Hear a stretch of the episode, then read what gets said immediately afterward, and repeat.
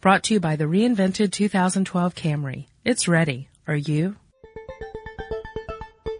Get in touch with technology with Tech Stuff from HowStuffWorks.com.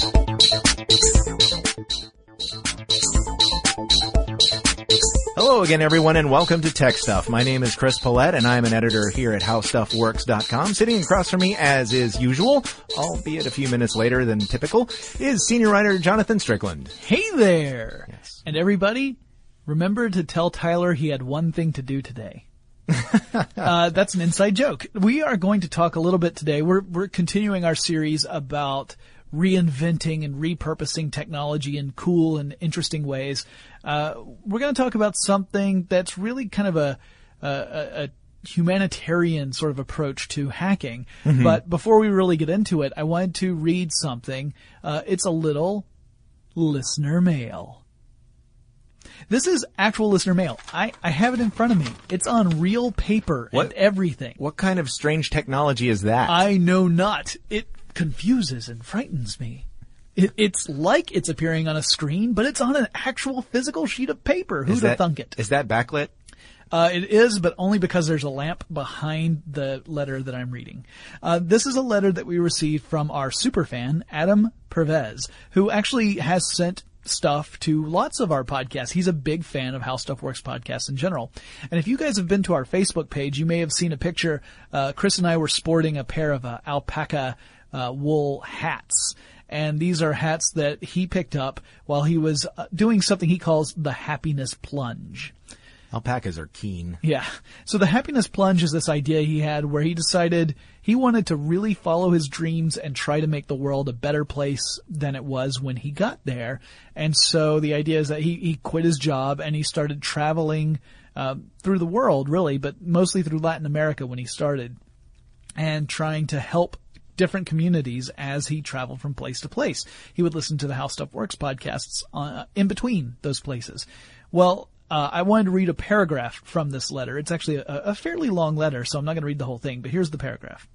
My goal as a traveler is to leave each place better than how I found it, which I do by volunteering everywhere I go.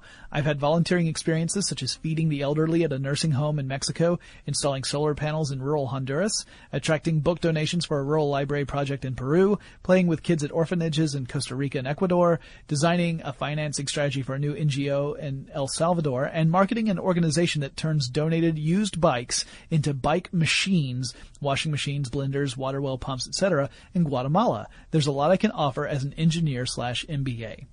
And uh, there's more to the letter than that, but that's kind of what gave us the idea for this podcast. We wanted to talk about technology that people have taken and repurposed to benefit people who are in developing nations who don't have access to the same level of technology we do. And in fact, if we were to give those people uh, the technology that we take for granted every day, it would not necessarily be helpful because their conditions, their day-to-day conditions are so vastly different from the ones we are used to that they would not necessarily be able to take advantage of that tech. So they're actually taking kind of a lower tech approach by repurposing stuff that was never meant to do the things that it now does. And we thought, what a cool idea. So we wanted to kind of get into that and sort of talk about the different ways people have tried to to uh, accomplish this. Mm-hmm. And uh, I'm sorry, you were going to say something. Well, I was going to say that uh, in in some of these places, uh, you know, these these are the places where. For example, cell phones have really vaulted over landlines yes. because uh, a lot of uh, a lot of areas have not ever been wired for landline telephone use. So um, you know, now that uh, cell phone to- technology is so inexpensive, mm-hmm. I mean, just the, the basic phone technology, um, it, it, you know, many people in uh, places such as, uh, you know, uh, Africa, for example, mm-hmm. um, more of the rural areas, uh, you know, really it's an, a, an urban versus rural thing anyway. But, yeah. but, um, yeah, a lot of more the, the rural places or, or places that are more removed, uh, where there's a lot of distance in between that area and a, an urban area. Um, uh, cell phone usage, it, you know, it's easier to put up the towers than it is to wire those places for landlines. Mm-hmm. So, um, you know, I, in, in doing research for other podcasts where we've talked about phones, um, I've just run across stories where they've said, well, you know, cell phone usage per capita may be higher in some of these other places simply because everybody's got a cell phone. They never had a landline phone. Right, right. It's not that they dropped one for the other. It's that Um, Right. they, they completely leapfrogged. Yeah, and and and, and the play and some of these inventions that we're going to talk about, um, or these technologies, uh, they may not necessarily have, uh, for example, electricity twenty four seven. Yeah. but uh, they might be able to repurpose some of these other things uh, inexpensively to uh, improve their lives through this other technology. And it is a lot of it is very inventive. I, I actually saw uh, Apollo 13 invoked in one of the articles that I was uh, searching for because. Um, if you know the story, that was the uh, the mission where um, they uh, the astronauts had serious serious problems because their some of the technology failed. Yes. Um, and they had to come up with other stuff on the fly. I know that was actually the uh, the uh, genesis of the idea for uh, the TV show Scrap Heap Challenge, which in the United States was Junkyard Wars, Right. Where you had to just throw some other stuff together, Yeah, and that's to- sort of this the same idea. you would you would you would go through a junkyard and you would salvage different machines in order to build something that was specifically intended to achieve a a particular goal, which was Yeah. established at the beginning of the show. So you would have a goal like it might be traverse this this landscape here, and you're going to have to be able to go up a you know a 20 degree incline, and there's going to be a section that's going to be rocky, and there might even be a section where you have to, to travel across water. So you have to build a machine that's capable capable of doing all those things, but all you have is whatever is in this junkyard. Yeah, and of course they'd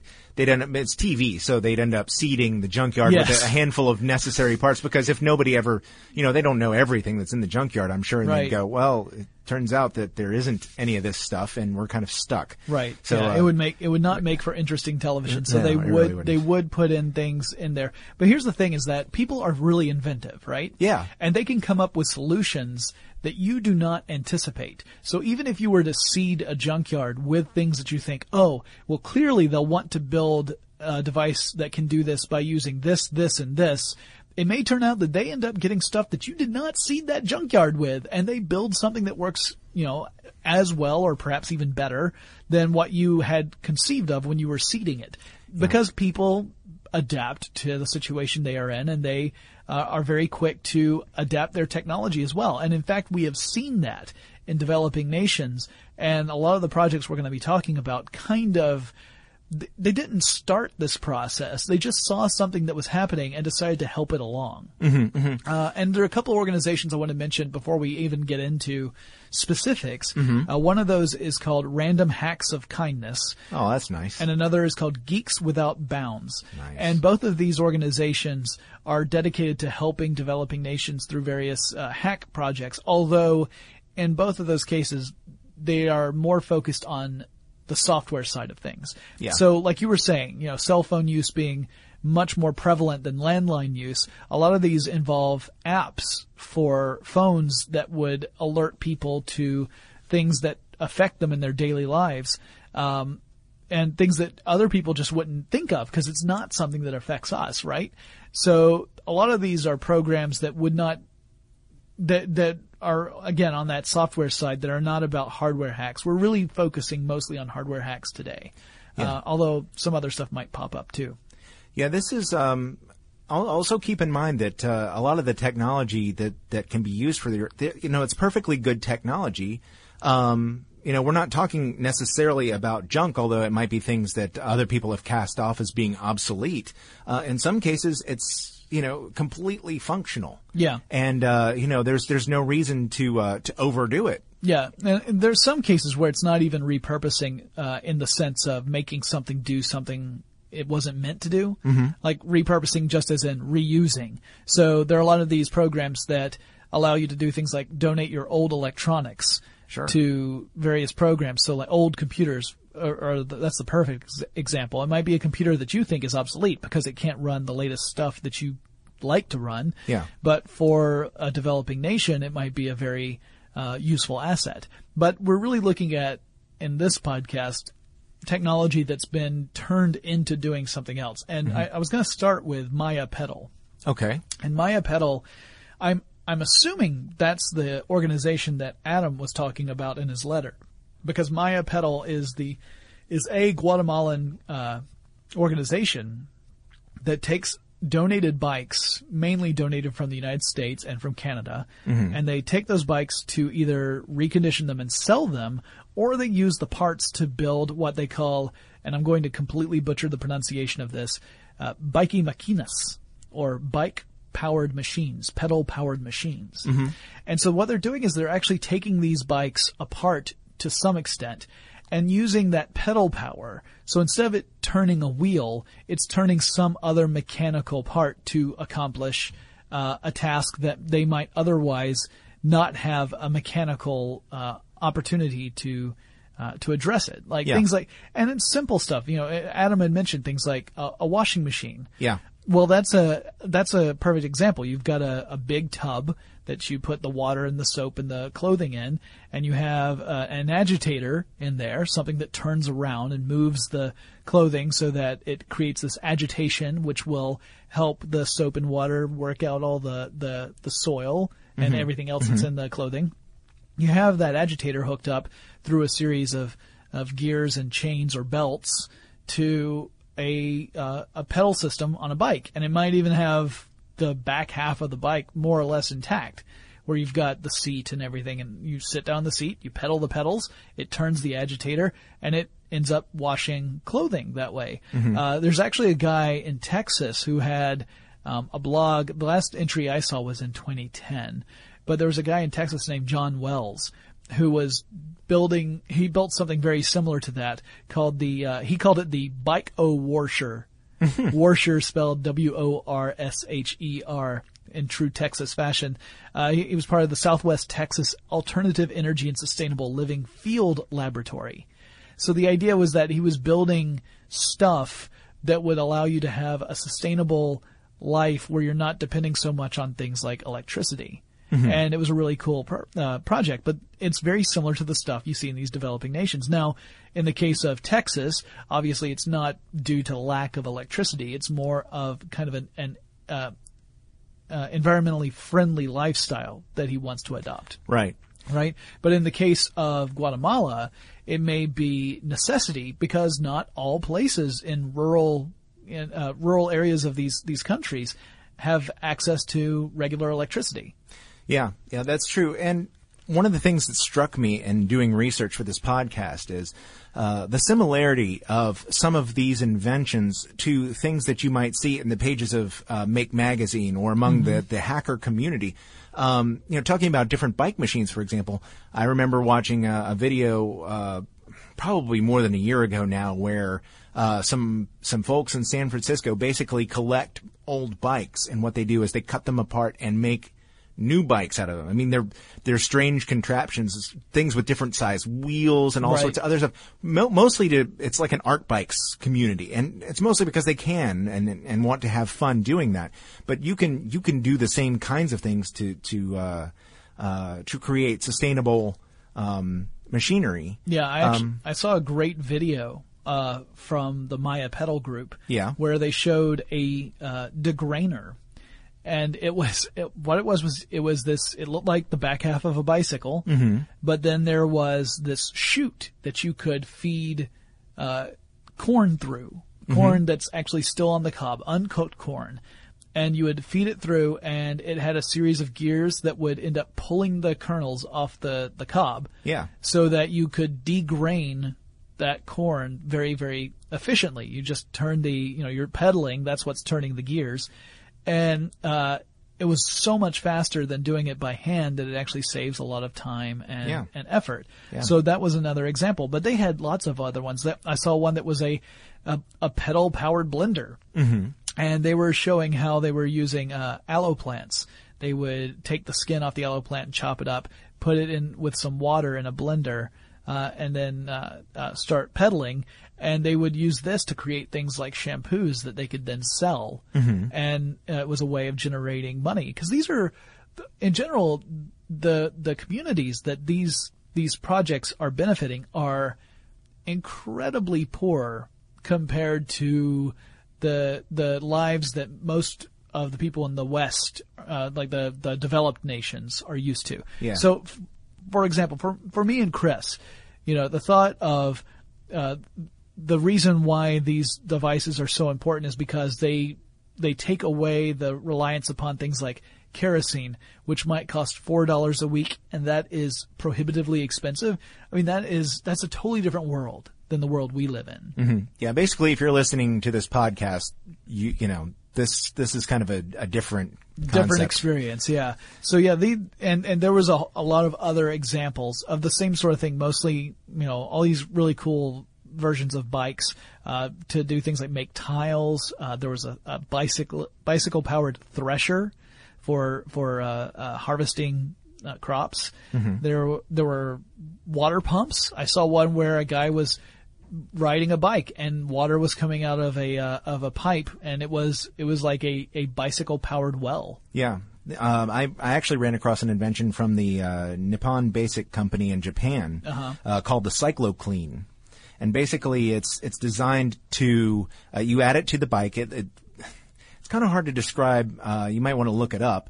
Uh, but it's it's got uh, water containers, so Mm-hmm. somebody would ride their bike, and it goes on your bike, uh, an existing bike, so it's not un- unmodified, if you will. You don't have to cut a bike apart or anything like Right, that. right. It's a moving bike, and uh, so you ride to a place, a, a source of water.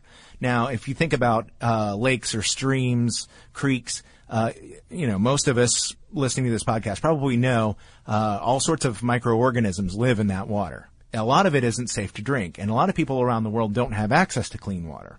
Um, so what this does is you pour the water into the containers, and as you uh, you know, using the kinetic energy of pedaling the bike, the CycloClean will uh, filter the water.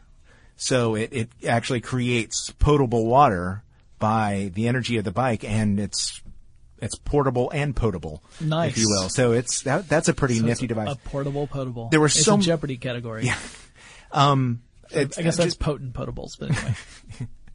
um, Actually, I, I just want to point out before we move on real quick. Yeah. Um, a lot of the devices that I found uh, in researching this episode are not things we can talk about because they're they're invented. They're intended to be ex- inexpensive and they're new, so it's not really repurposing Right, technology. right. There are so many really cool devices. It might it might also be worth uh, investigating it again in the future. Some of the n- really cool devices that are, you know, there'll be like a twenty dollars something, and it completely does a very useful function and speeds up Right, life. right. And I'm like, oh man, if I could just use this, like we could talk, you know, Dean Kamen did the whole uh, Oh, yeah. thing about, you know, his, his water uh, projects, which I think we talked about in the Dean Kamen podcast. Yeah, But that yeah. was years ago. Yes. Uh, anyway, so uh, I wanted to also mention, yeah, Maya Pedal. If you if you live in the United States or Canada and you're interested in donating an old bicycle to this, Mm-hmm. uh, Maya Pedal does have its own website. You can learn more about the program and how you can participate.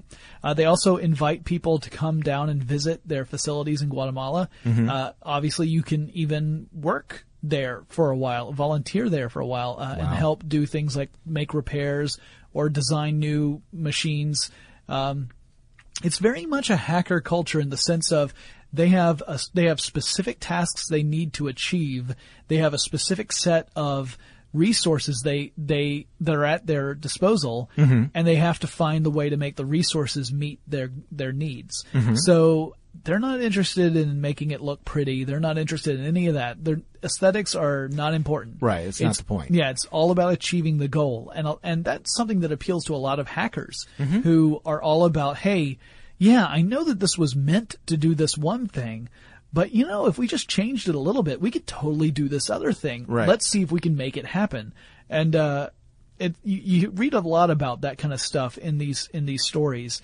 Um, there was another one that I wanted to mention, very similar kind of idea, again using bicycles. Uh, a fellow named Hal Watts invented something designed to help countries that are all about dealing with e-waste.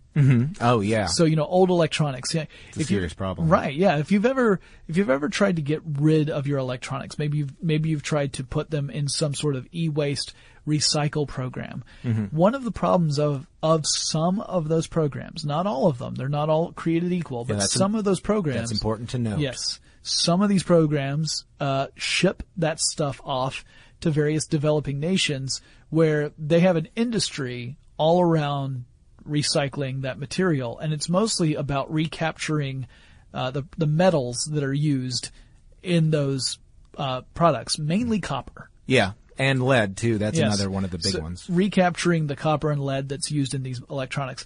It can be a very dangerous uh, thing to do if you aren't being if you're if you're not following particular steps, right? And and it can release a lot of toxic elements into the environment and also affect people's health. Yeah, the thing is too that in, in some of these cases, uh, the people who are disassembling the electronics aren't given the proper tools to do that. And Right. some I've read about people who uh, had to put uh, materials into a fire, That's- essentially in, intending to melt it all down. And of course, in doing so, it releases Toxic chemicals. toxic chemicals uh, into the the soil. Um, And people have had atmosphere. s- in, into the atmosphere. The people in the immediate area have health problems as a result of the the metals leaching into their soil And it can having to breathe the smoke. it can affect areas even further out from the immediate area. It's it's one of those. I mean, it, it in a way it really shows that uh, environmental concerns and ecology go beyond just the point. Like it, it, it- there's a there's like a ring effect, right? Right. You f- you move one ring further out from the center, and you can still see where the effects are, and they might not be as severe, and they may not be the same effects as you would see right, at the point of contact, but it's still negative. Well, in this case, very, it's exactly what you're talking about. You know, a lot of these uh, countries, what they do is that they will use fire to melt stuff down, like like let's say copper wire that's insulated. So you've got a rubber insulation around copper wire. Mm-hmm. Well, they want to get to the copper. They want to get the rubber off of there. And what's an efficient way of doing that? Well, you could burn the rubber off, but that can release a lot of toxic chemicals into the atmosphere and get it mm-hmm. into the ground as well.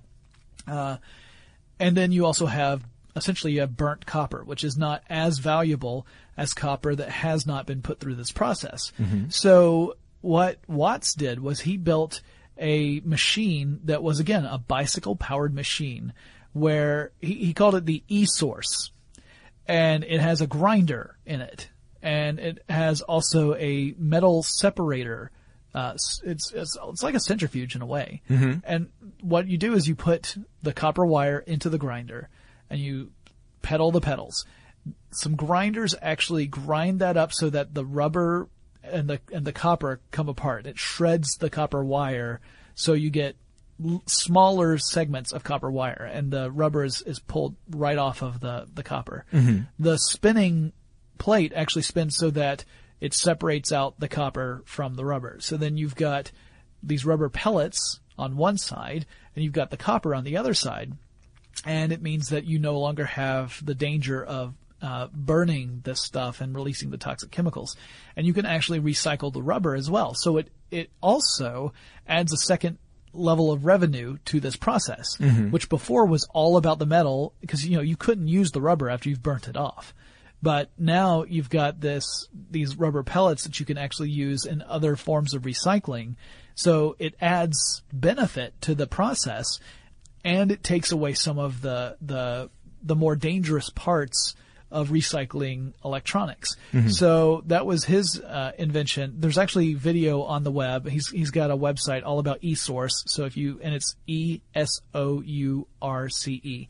If you do a search for that, you can actually find his website and learn more about it and the project that he's been working on. It's really really interesting.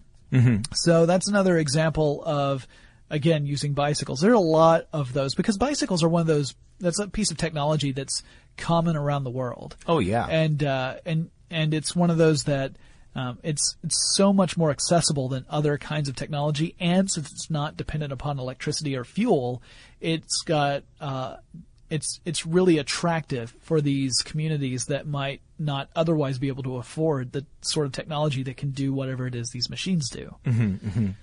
Yeah. Um, in a, in a similar vein, you actually wrote about uh, one of the technologies I wanted to talk about. Sure. Um, and uh, you know, one of the serious problems that they have in, in some developing nations, or a lot of developing nations, I should say, is uh, uh, you know babies who are are born prematurely, um, and uh, you know uh, they need incubation to to keep them warm.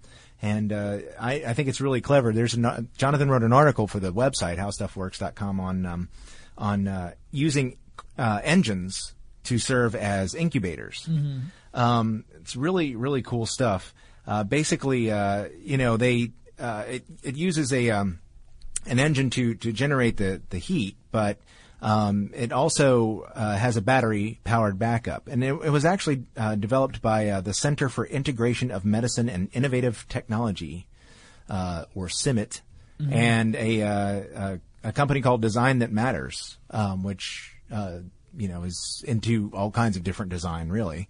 Um, they had a uh, basically they had a um, a contest to see who could who could come up with the best uh, contraption for this, and it uh, you know uses um, uh, basically different parts of the automotive assembly for you know um, uh, there's a, a a handrail built into it, for example, and they're um, you know they're parts that, that come that are not part of the, the automotive kit, but um, Right, the right. rest of it, you know, they uh, they use uh, the uh, headlights to generate heat Yep. and uh, HVAC for um, you know to uh, stir the heat around. Yeah, so that it's circulate not- the air. Yeah. yeah.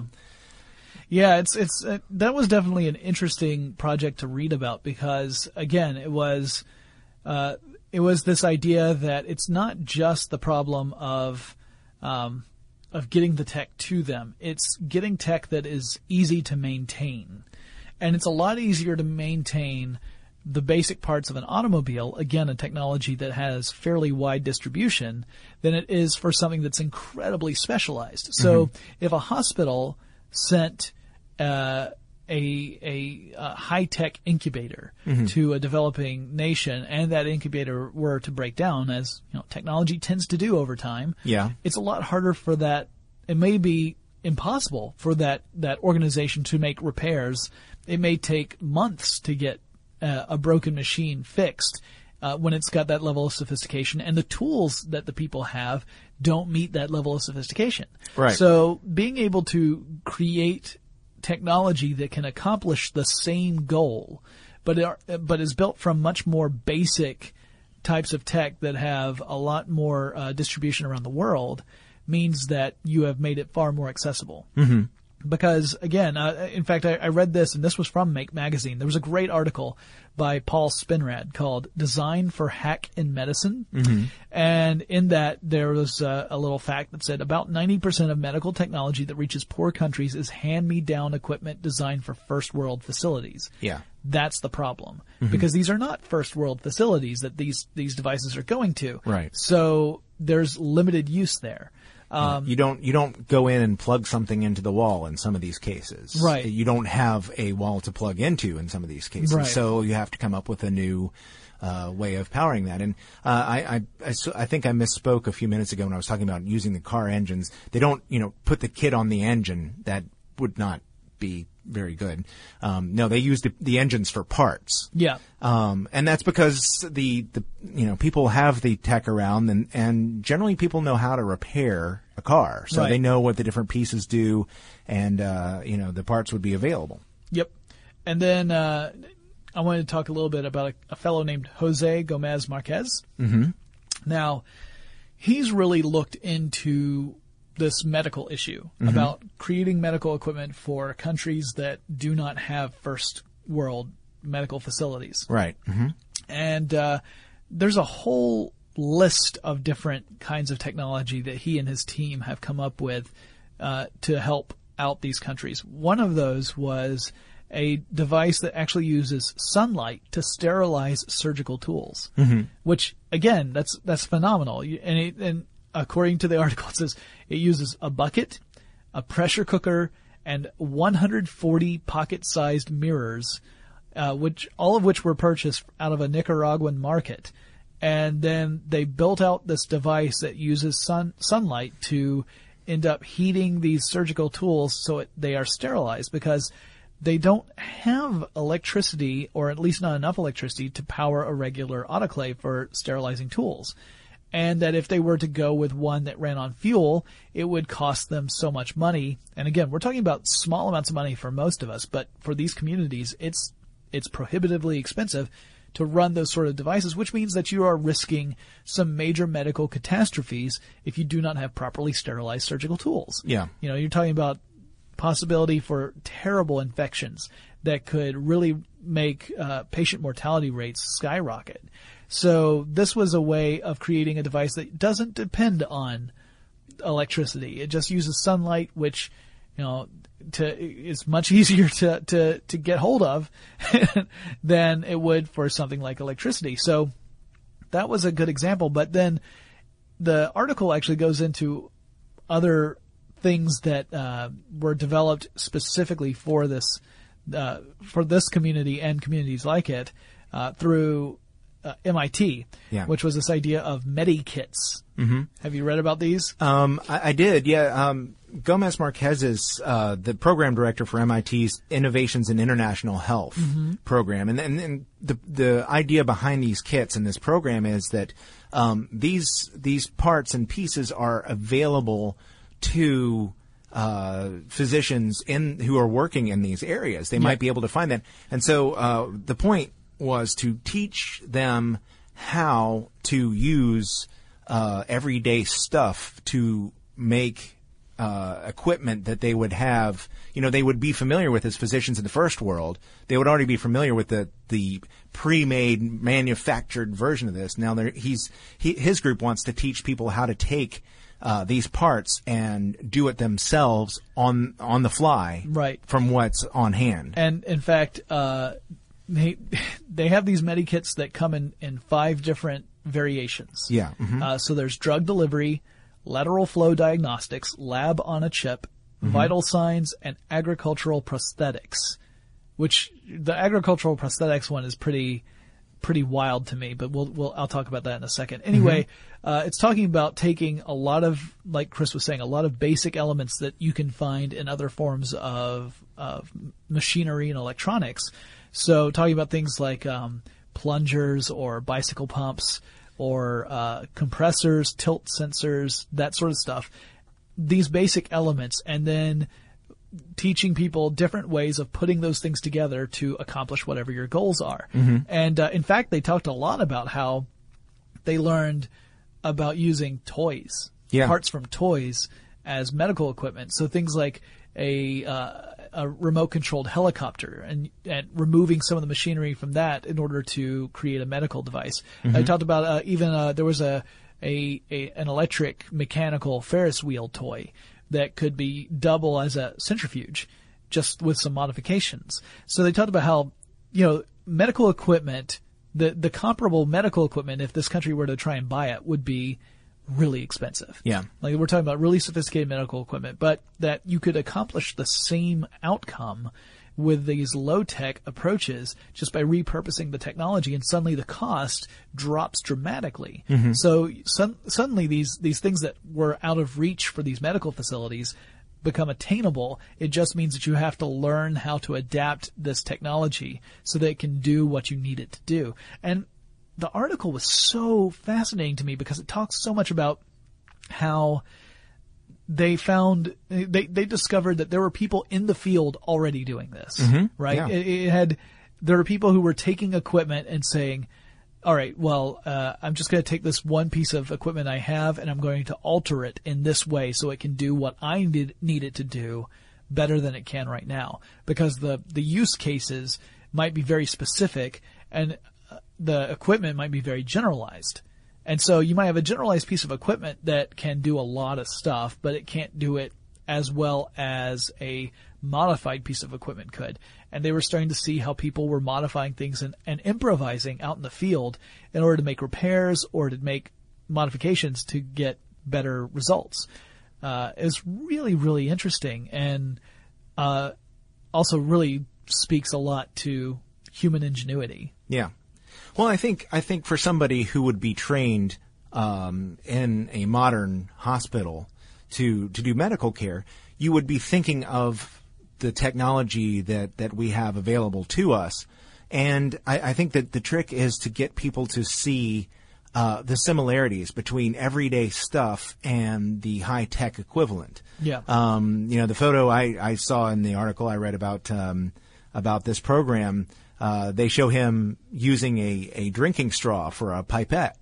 Now, you know, I, I would think uh, myself, and I'm not a medical professional by any stretch of the imagination, but you know, having elementary uh, chemistry classes in high school, thinking, you know, well, that that's kind of, you know, that's that's not as scientific and it's not as sanitary, but uh, you know, if if if you do things carefully and you know what you're doing, you can still do a lot with that technology available. And that's, I think that's the point is to draw that parallel so that you see, yes, I mean, you are achieving the same goal with this, uh, everyday technology that you would be with this highly precise manufactured stuff. Yeah.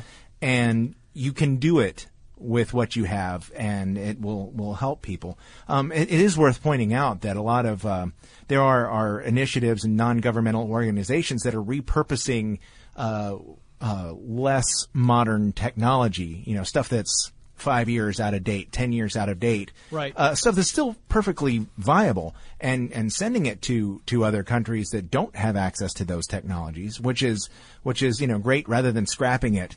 Um, you know, somebody else is, is able to put it to use, but not everyone can use that. So these these uh, initiatives are are certainly very valuable. Yeah, and getting back to the Medikit stuff, what the the team discovered was that when they started to distribute these Medikits, uh, uh, let me read a quote from the article. It says, "We Yeah. designed the limits of our early kits carefully, but when users began to snap on, extend, and test their creations, something emerged that we did not anticipate. They hacked our kits." which is what we were talking about. Like they made the kits modular. Like these ideas of these modular kits so that you could create different it's almost like the medical version of Arduino stuff. Yeah. It was a very modular approach to creating medical equipment, but they were going beyond the modular approach and adding in elements that were not part of the kit or physically altering parts of the kit Yeah. in order to do what they needed it to do. And they started to see that okay, well, with this sort of mentality, which makes perfect sense, you know, they they are trying to to meet the needs of whatever their community happens to be. They said, all right, we have to think to design these kits with hacking in mind, mm-hmm. knowing that the stuff is going to get hacked when we send it out. We have to design the kits. And they said, while it's impossible to predict every type of device a kit can produce, you can start with a core set of devices. Start to add degrees of freedom to that core, and then try to anticipate and design areas in which those degrees will be hacked. And the reason why they want to make sure that they take this into account is one, so that the devices are as accessible and uh, useful as possible, but two, and possibly more importantly, they want to put safety measures in place. Yeah. So that if you were to hack this Medikit, you would not end up creating a device that could cause more harm than good. Right. So that was their other concern was that, all right, well, we want to make sure that whatever we design, it's not going to end up killing people when a hack goes wrong. Because Yeah. not every time hackers know this. Not every attempt is a success. Sometimes you take stuff apart and it just don't work no more. Yeah. Uh, some of us, that's the only kind of hacker we are. I'm guilty of that. Yeah. I Yeah. can take things apart really well. Putting it back together and making it work. uh, Okay, it's a baby step process, people. So anyway, Where did these extra pieces come from? Yeah. I don't even know what this fits in. Um, I wanted to talk a little bit about the agricultural prosthetic Medikit uh, flavor of Medikits they had because that was one that I thought was kind of interesting. So, the kit essentially has a universal gripper. So this is a device for people who have lost a limb and uh, need ha- need something in order to be able to uh, to to harvest crops. So it might be something so that you could pick uh, fruit from a tree. But let's say you've lost a limb through some terrible uh, injury or, or illness. Um, and in some cases, that would uh, lead people not to to want to hire you anymore, Right. Because because you're no longer as effective, Right. So this is a this kit came with a, a universal gripper made from PVC, bicycle inner tubes, and a soda bottle to Really? attach most farm tools onto the arm or forearm of an amputee farmer. So the soda bottle was the part that fit over the the whatever part of the arm remains. Right. Right. So that would fit on that, and then the rest would extend from the soda bottle out, ending in the univer- in the universal gripper, so that it could pull or grip onto whatever it is you needed. And uh, it said each part of the kit follows the same three principles: core device, modifier device, and consumables. Um, and then it talked about how, in, in various articles, talked about how people who received these kits even then would modify them further by adding in other elements like other stuff to extend the arm even further than it was already meant to go so that it could help people reach crops that otherwise would be out of their range. So again, people took the stuff that were that was distributed and made even more modifications so that it was more useful for their own daily lives. Uh, fascinating stuff. And Absolutely. and again, I mean the the ingenuity here, like people noticing that a noisemaker in a toy could be used as an alarm system for a medical device so that when something is getting to a critical parameter, it goes, a noise is made so that it alerts people. Things like that, like, where they don't have that specialized equipment, they're building it themselves. It's really interesting to me. Yeah, yeah. Well, that's that's what tech stuff is about. Um, Yeah. You know, if you're a long-term listener, you know that uh, uh, Jonathan and I like to talk about technology and people, how it how it affects people, and um, I think this is this is really awesome because a lot of these devices that people are taking apart uh, are are either obsolete or, or broken, and they're repurposing them and helping other people with that. And I just I, I just think that's absolutely fantastic. Yeah, it's it's not just ingenuity but compassion, and Yeah. those two those two elements coming together. That's oh, that's like the best of humanity, right? Yeah. you're talking about caring for other people and using your your creative endeavors Yeah. to come up with new solutions. That's a great story. Mm-hmm. And uh, and so, guys, if you have interest in this, I highly recommend you look into some of these projects further and see maybe there's something you can help out with. Maybe there's something you can either donate money to, or even better, if you are able to donate your time or expertise to some of these projects, you could make an enormous difference in the lives of other people and and bring a uh, help bring a better living experience to people who really are having a totally different kind of life than the one most of us are used to. Yeah, I I mean, uh, even if it's it's just a small thing to you, it may make a real difference in someone else's life. That's true. So uh, I'm glad that we had this discussion. I think that I think that's a good uh, overview of the subject. Now there are a lot more examples that are out there. Uh, we really just covered some some pretty broad topics, but I do recommend you look into it if this is something that interests you, and uh, and maybe you'll find your passion like Adam did, who you know he he he really uprooted his entire life in order Yes. to pursue this, and that's that's amazing. Uh, happiness plunge indeed. In fact, uh, happinessplunge.com, folks, if you want to take a look at his website, because uh, it's it's a, a a crazy, wonderful sort of thing to do. Um, I, I'm not sure that I am the kind of person who could who could make that commitment. I am amazed at people who do, and uh, thankful for them as well. Well, that wraps up this discussion. If you guys have s- subjects that you would like to suggest we cover, you can contact us by email. Our address is techstuff at discovery.com. Or you can let us know on Facebook or Twitter. Our handle there is techstuffhsw. Or hey, you can send us a real life letter. A what? Yeah, uh, it's the, Is that using that fancy technology I you've used got over there? I used Google, and that's what it says this thing is. Oh, okay. Um, so anyway, uh, uh, the address for the office is on our website, howstuffworks.com.